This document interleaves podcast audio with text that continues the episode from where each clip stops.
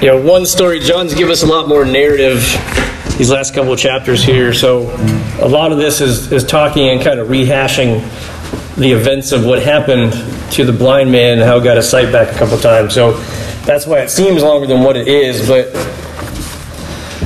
you know, this is the sixth sign that John is recording for us. And in chapter 20, he says there's more signs that have happened. There's more things that went on that Jesus did but he's highlighting certain certain signs as we go through because part of it is so like the Isaiah 42 we read part of that chapter and some other places you know that's talking about God's going to restore the sight of the blind you know in the prophecy. So this is this becomes you know th- these prophecies are pointing all to Jesus you know, from you know Isaiah's seven to nine hundred years prior to all these events happening. So all these things that are written down way before are now coming true. And so the people who knew this, like the Pharisees, they should have known better. They should have been saying, "Well, this is exactly what Isaiah was talking about. We're here. This is it. This is the man. This is the guy." Right? And they should have been getting everybody to follow Jesus. But instead, they were the exact opposite. Right? And so but really, the question is so, so the question I have for you guys right now is how much do you guys pay attention to the street signs when you're driving around here in the areas you're familiar with? Like you just know where to turn, right? You just go down the go down Broadway, I turn on this road, whatever it is, instead of, you know it's Betaravia, right? It's like no, it's just this street, this light, because you do it a million times, right? So somebody else, you ask somebody else for directions. You're like, well, go down to the gas station, turn right. And you're like, which gas station?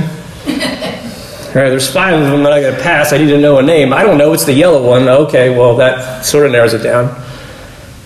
Right, and so when we moved to Utah, we were looking for houses. So you know, we were moving in, looking for places to look, so to rent and stuff like that. So we were driving around looking for these places, and so we had addresses. And all, pretty much all of Utah is on a grid system, which is super convenient.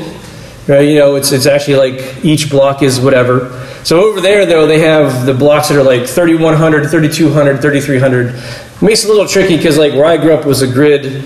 So, like, I grew up on 3rd Avenue and 609 3rd Avenue because we lived next to 6th Street. So everything on this side was 6 something, and if you went up the next one, it was 7 something. Right? It was on 3rd Avenue. So similar enough, right, where you can figure it out. And so all of a sudden, we're going, we're looking for this address, you know, 3200 something or other. So we know, oh, okay, it's whatever address we should turn on the street. We keep looking, it's like we're looking for 3,500 or something like that. And all of a sudden, we go and it's 32, 33, 100. I know how to count.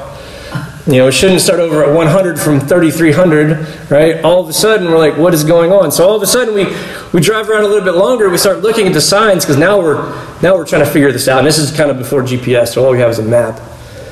And we started looking at the actual street signs on the corners, and we had noticed that they had changed, and all of a sudden we thought we were in the city of Roy, but now we were in the city of, of Clearfield.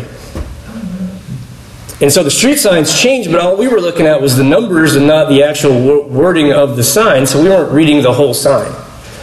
So we had to like turn around, because apparently somewhere when we went over the railroad tracks, we had changed cities, right? Because uh, over in Utah, like all, all around Salt Lake, Ogden, and all that, it's all pretty much, it's like one giant city. So you just move into these little cities here. And so you, you, you, get so fixated, you don't remember, you don't, you don't read the words because you're just looking at one thing. I was only focused on one thing because that's how I, that's how I needed, that's what I needed to know.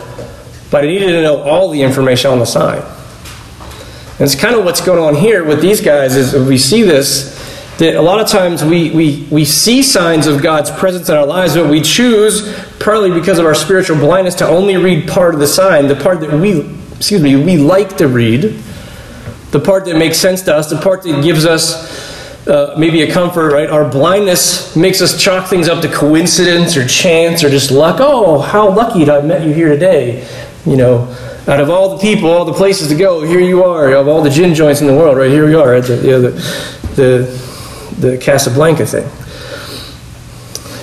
A lot of times we do anything we can to not give credit to God. Oh, you just happen to be here too, huh? Yeah, imagine that. Imagine that when you when you were praying about something this morning, and here is a person that can help you with this situation, or you help that person with this situation, maybe. It's not coincidence, it's God arranging these meetings to happen because you need something and you need something, so you, He brings you two together. And so that's what's really happening here in John 9. So John, Jesus is giving clear signs and John's recording them. You know, Jesus is going through living the living embodiment of fulfillment of prophecy. He already said he's the water, he's the wine, you know, he's he made water into wine, he's controlling all these natural things, he's healing people, he's already healed somebody else and made him walk that had been paralyzed his whole life. He said at the festival last week, he said, I am the light of the world. You know, saying he's God. He's already given a couple other I am statements. I'm the bread, I'm the life, all these things. And so here he's doing it again where he's controlling and healing something that should not be possible in, in anybody's life you know, without massive, extensive surgery. Like, we're just now really figuring out how to fix people's eyes. Like, I read a thing, somebody actually had, like, eye replacement or so, however they did it. They gave him his sight back somewhat. But because his brain hadn't been, because your eyes are one part, but your, there's the rest of your visual cortex part's all the way back in your brain. So they have to be exercised to be able to u- be used. So that's a pretty interesting part when you see this man has his sight restored that he didn't just fix his eyes, he fixed everything. Right, and we'll get into that part in the amazing, in the third point a little bit with the amazing part. But we see this because Jesus is giving these clear signs, but people have to be willing to read the whole sign. They can't just read the number and go, well, this is the right street, but not the right town. I'm just looking for the street, so it's whatever. You know, they're not looking for the entire thing. And so and unfortunately, some people don't even want to look at the signs. They're like, nope, I'm, nope, that's not, no, I'm, I'm, I'm not lost. I swear I'm not lost. I'm just turned around. Right? We've all said that before, right? But the good news for us is that the Holy Spirit acts as our eyes to help us see these things that God puts before us. And we can start putting things in proper perspective and start deciphering the map and where we're at on it. So we're going to read John chapter 1. We'll read the first 12 verses because that sets up the whole the rest of the story. As we go through it, we'll we'll hit some of the highlights. But you know, it is 41 verses, but we'll, we'll get through it pretty quick. Not that we should rush through it, but you know, we're not going to belabor certain points. So here's what John tells us. And so they're still the festival. We want to make sure we kind of get the context. They're still the festival. And so Jesus is walking around. And so verse 1, he says, As he, so as Jesus was passing by, he saw a man blind from birth. His disciples asked him, Rabbi, who sinned, this man or his parents, that he was born blind? Neither this man nor his parents sinned, Jesus answered. This came about so that God's works might be displayed in him. We must do the work of him who sent me while it is day. Night is coming when no one can work. As long as I am in the world, I am the light of the world. In verse 6, he says, After he said these things, he spit on the ground, made some mud from the saliva, and spread the mud on his eyes. Go, he told him, wash in the pool of Siloam, which means sent. And so he left, so the man, the, the blind man, so the blind man left, washed, and came back seeing. His neighbors and those who had seen him before as a beggar said, Isn't this the one who used to sit begging? Some said he's the one. Others kept saying, No, he looks like, nobody looks like him. Must have been his twin brother that they had been hidden for however many years. So they asked him, you know, the neighbors asked him, Then how were your eyes opened? And he answered, The man called Jesus made mud, spread it on my eyes, and he told me, Go to Siloam and wash. So I went, when I went and washed, I received my sight. Well, where is he? They asked. I don't know, he said. Right, so those are the, the words of the Lord, right? So, so we have this situation here where it's kind of weird in a way that Jesus just spits on the ground, picks up the mud, and go, walks over to him and just starts rubbing mud in his eyes and says, Go wash it off in the pool. That's kind of awkward, right? But here, here's the main idea because we see this. So when we have our eyes opened to God, right, when we see the signs, our world is never the same. Our world is never the same when we have our eyes actually open to God because we have this new information of everything of who made it, who's doing what, who's, who's in charge of everything. It changes our whole perspective. And so we see this in what the sign does. If you look at the four points on your bulletin, right, the sign shows us God's ability to do these things. He shows us this, his authority. which shows us that God is amazing and God shows us his absolution or the, or the forgiveness, right? I was going with the alliteration of A's this week just to make it easier. So we see all this here, and this is what this sign really shows of who Jesus is. And so again, this first 12 verses sets up the whole scene. And so we're at the festival. The festival's kind of winding down. Jesus and the disciples are walking around. They see the blind guy. And of course, they ask, "Well, who sinned to make this man blind? The parents or the man?" How do, do we think about? Do we think like that?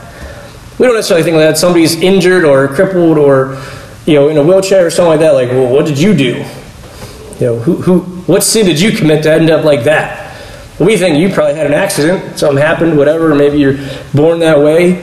Well, we don't, we don't automatically go to a sin problem, but see, most of the Jewish people that day did think that sin and suffering were connected. So if you sinned, it caused some kind of ailment or suffering in your life. You know, if you maybe you lied to your wife and all of a sudden you get a broken arm.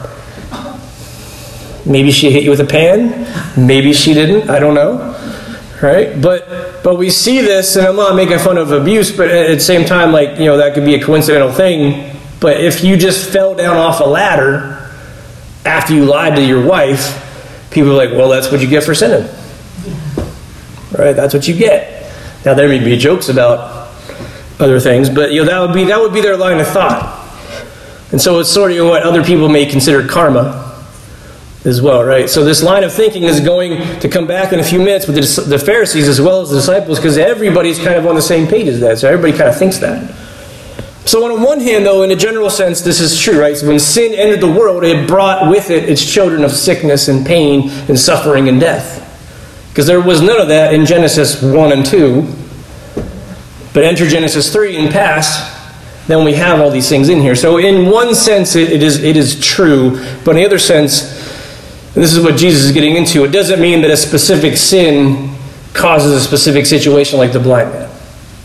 Right? So not every situation is going to be that reason. Right? And so that's what Jesus is saying. He's like, look, this isn't the reason why. He says the, the man is blind in John uh, 9 3. He says, Neither this man nor his parents sinned, Jesus answered. This came about so that God's works, excuse me, might be displayed in him.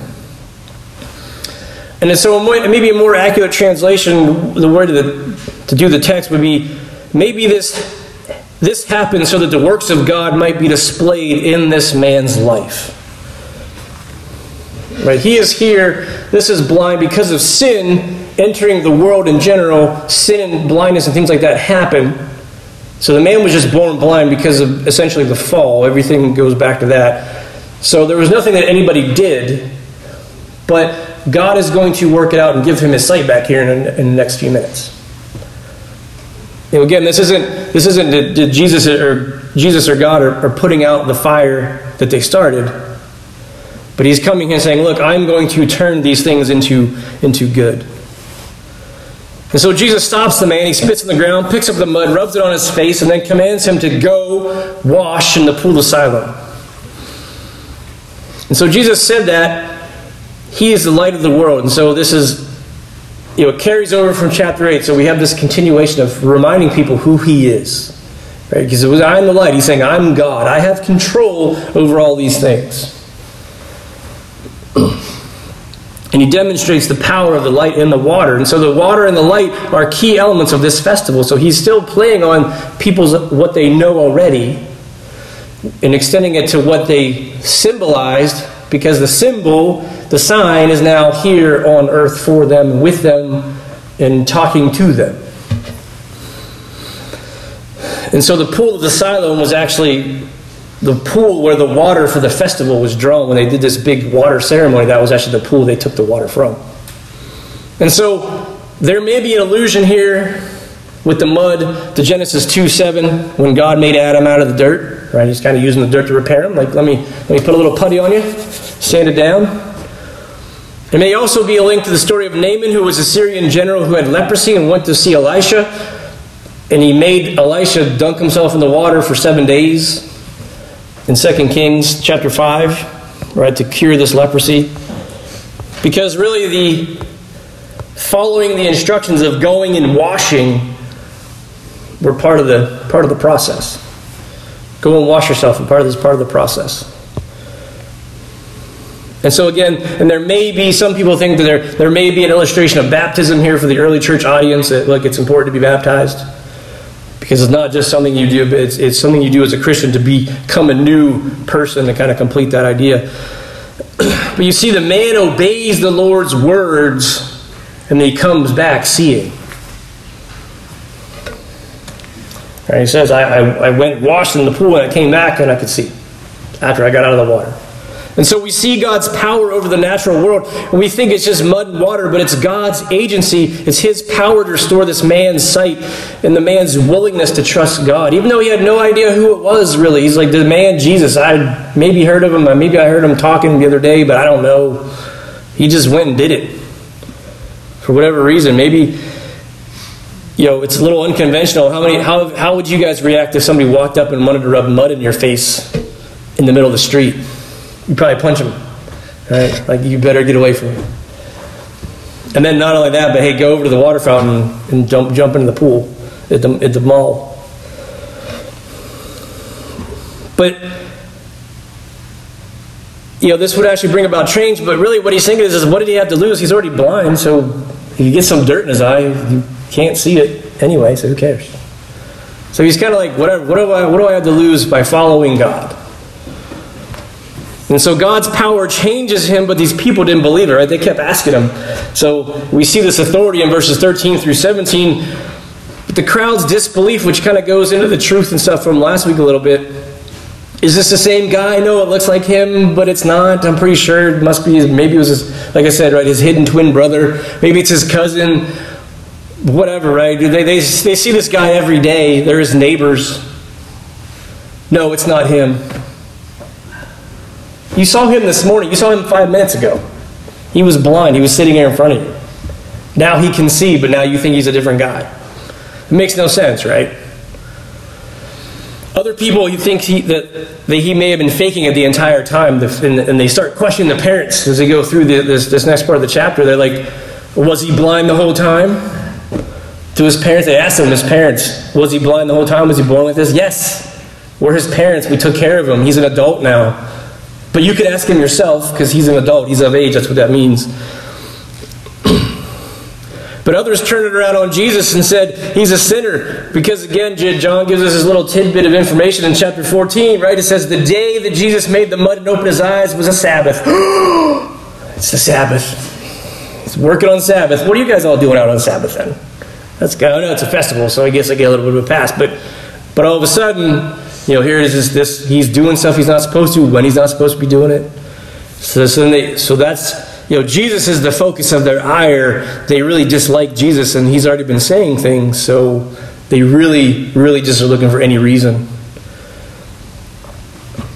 And so this this idea, everybody must be on the same page, at least for the Pharisees, that they're different. I think there are different groups of people within the Pharisees. There are different Pharisees that are encountering Jesus doing something on the Sabbath every time.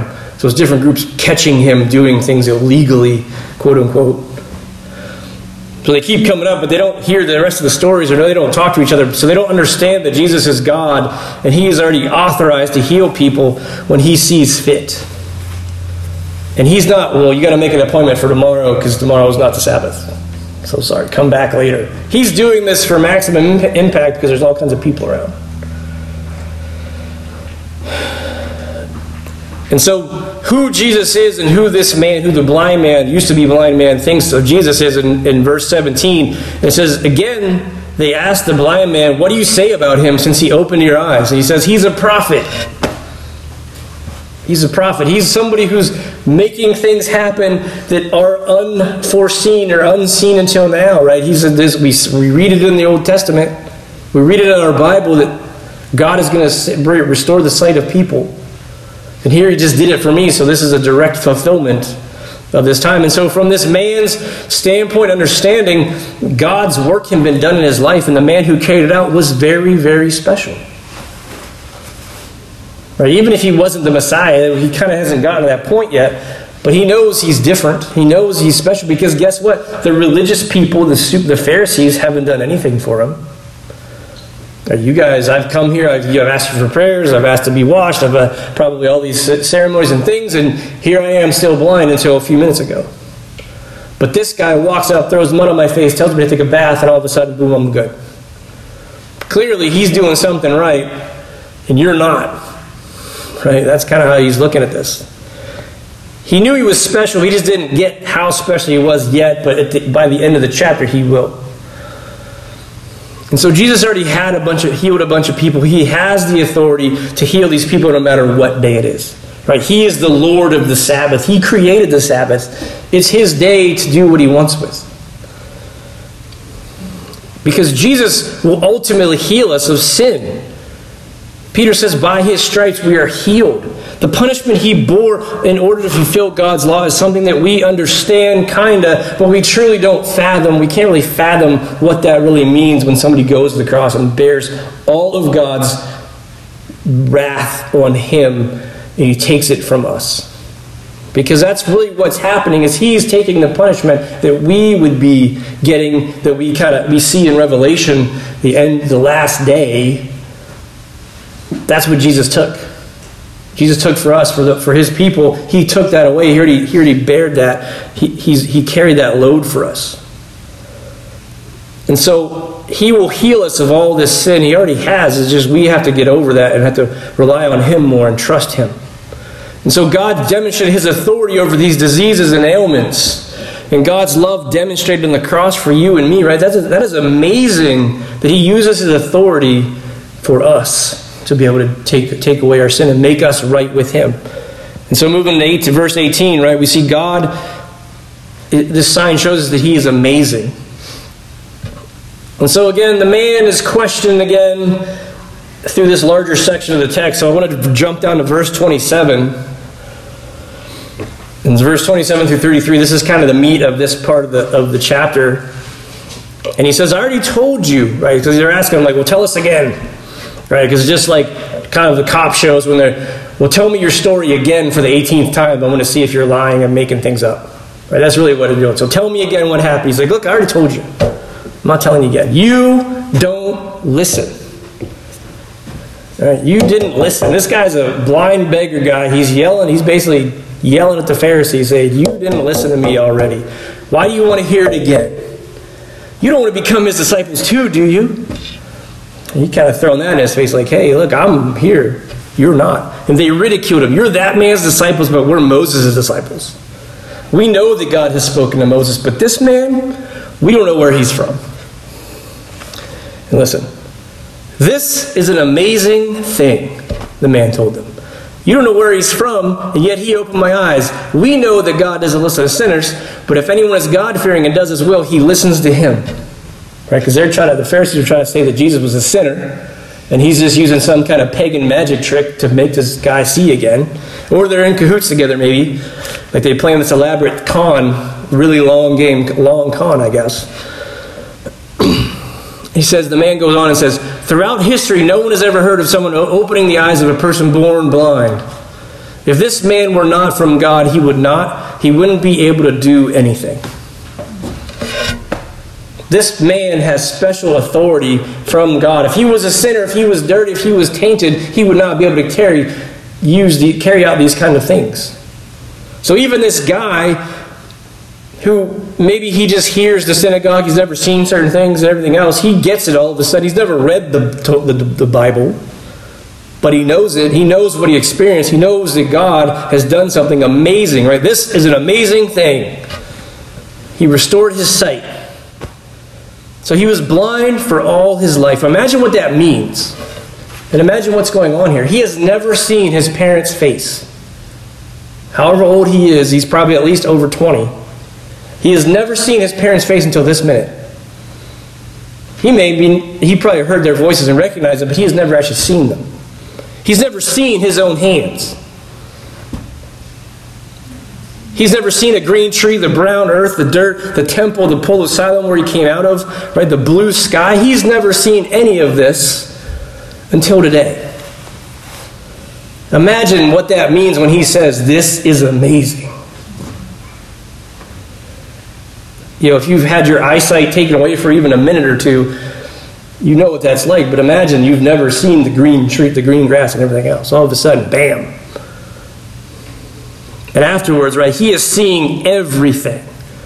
He finally gets to put a voice, a face with the voices of the Pharisees, like, I know you, okay. Right? Because you know, you, we know we can recognize people's voices and things like that. But now he's like, ah, it makes sense why you're a weasel. You look like a weasel. Right? Because sometimes people look like they sound.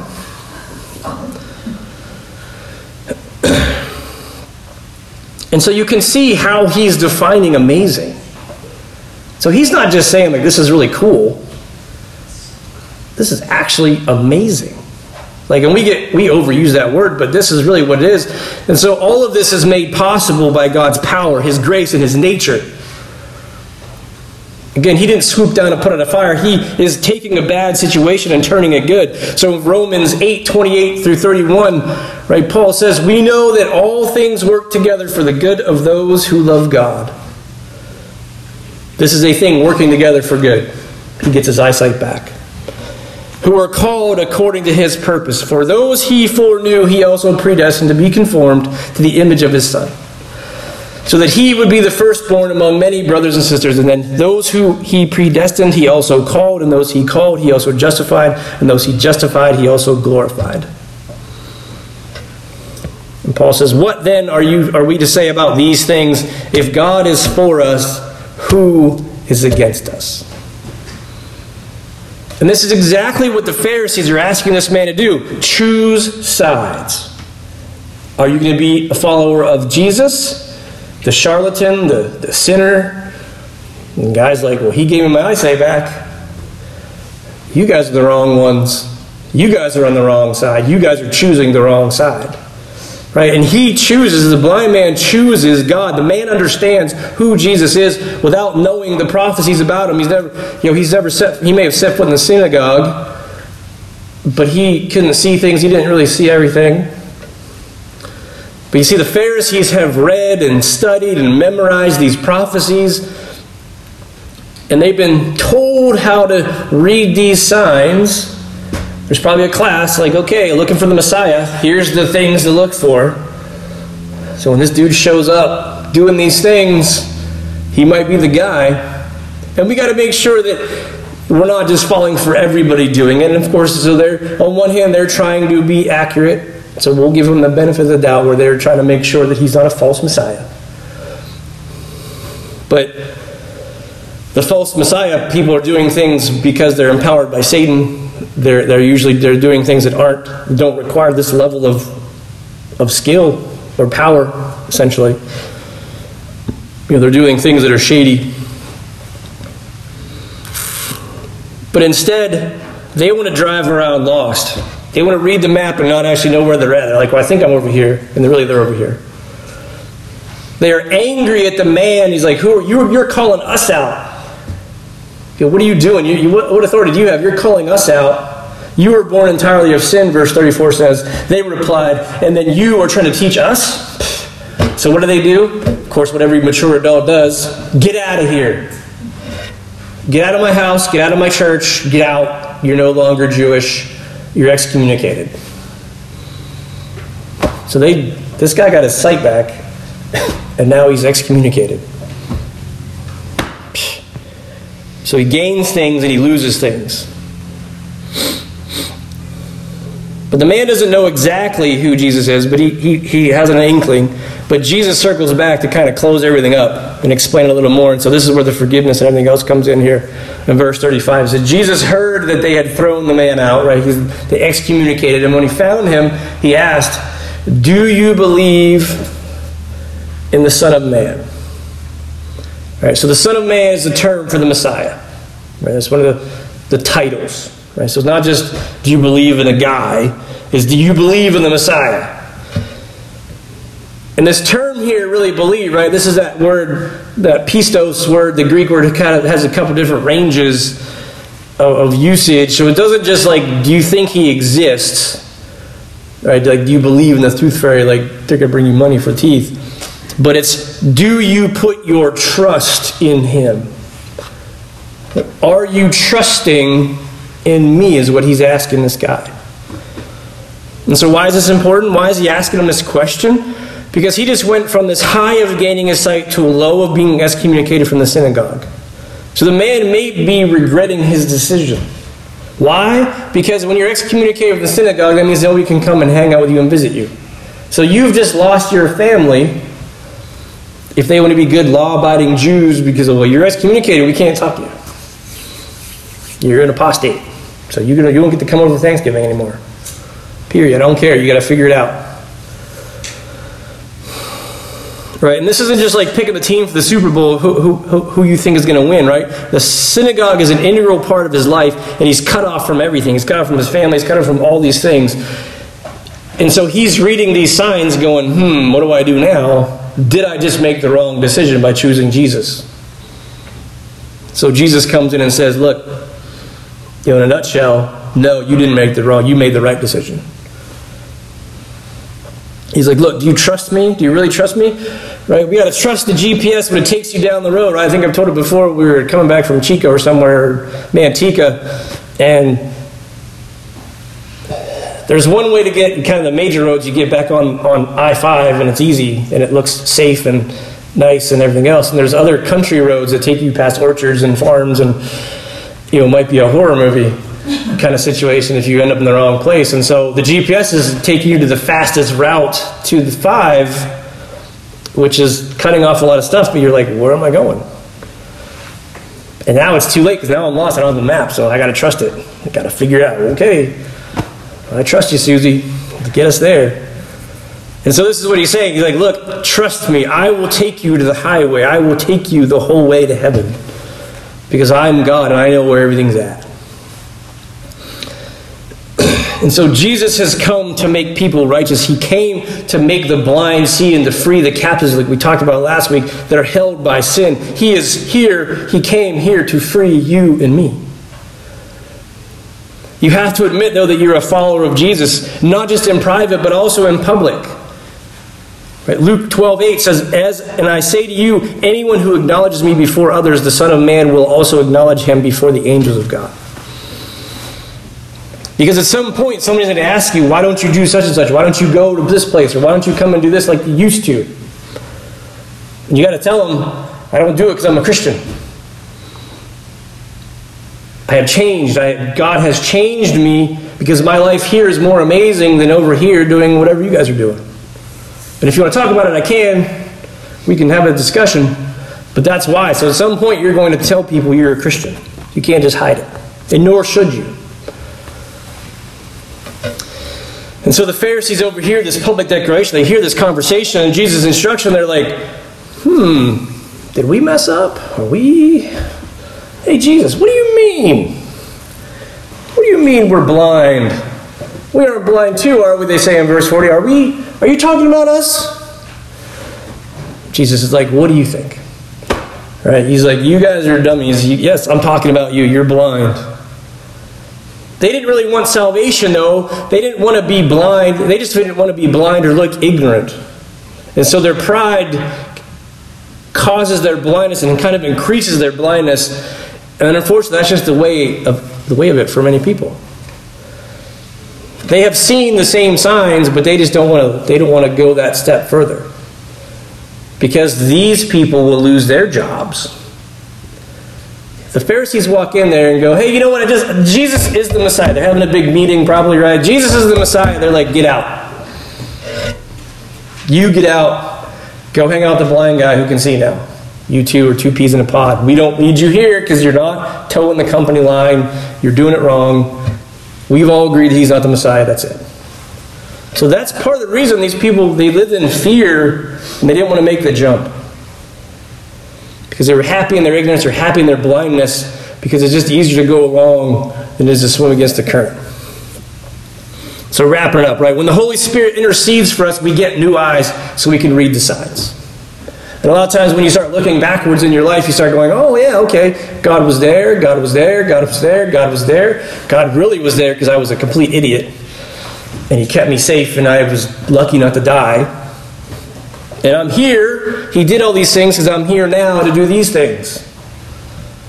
Right? So we see this progression of what he's doing in uh, our lives because he has them written down for us. And the more we look back and the more we learn, the better we can understand what to look for. We start paying attention to the signs. They're not just coincidental.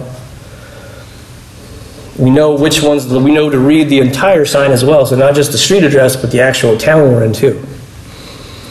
And we can find the things a lot quicker. So here's, here's how we do this, right? So when we read God's signs, we learn who He is, what He can do, and what He has done.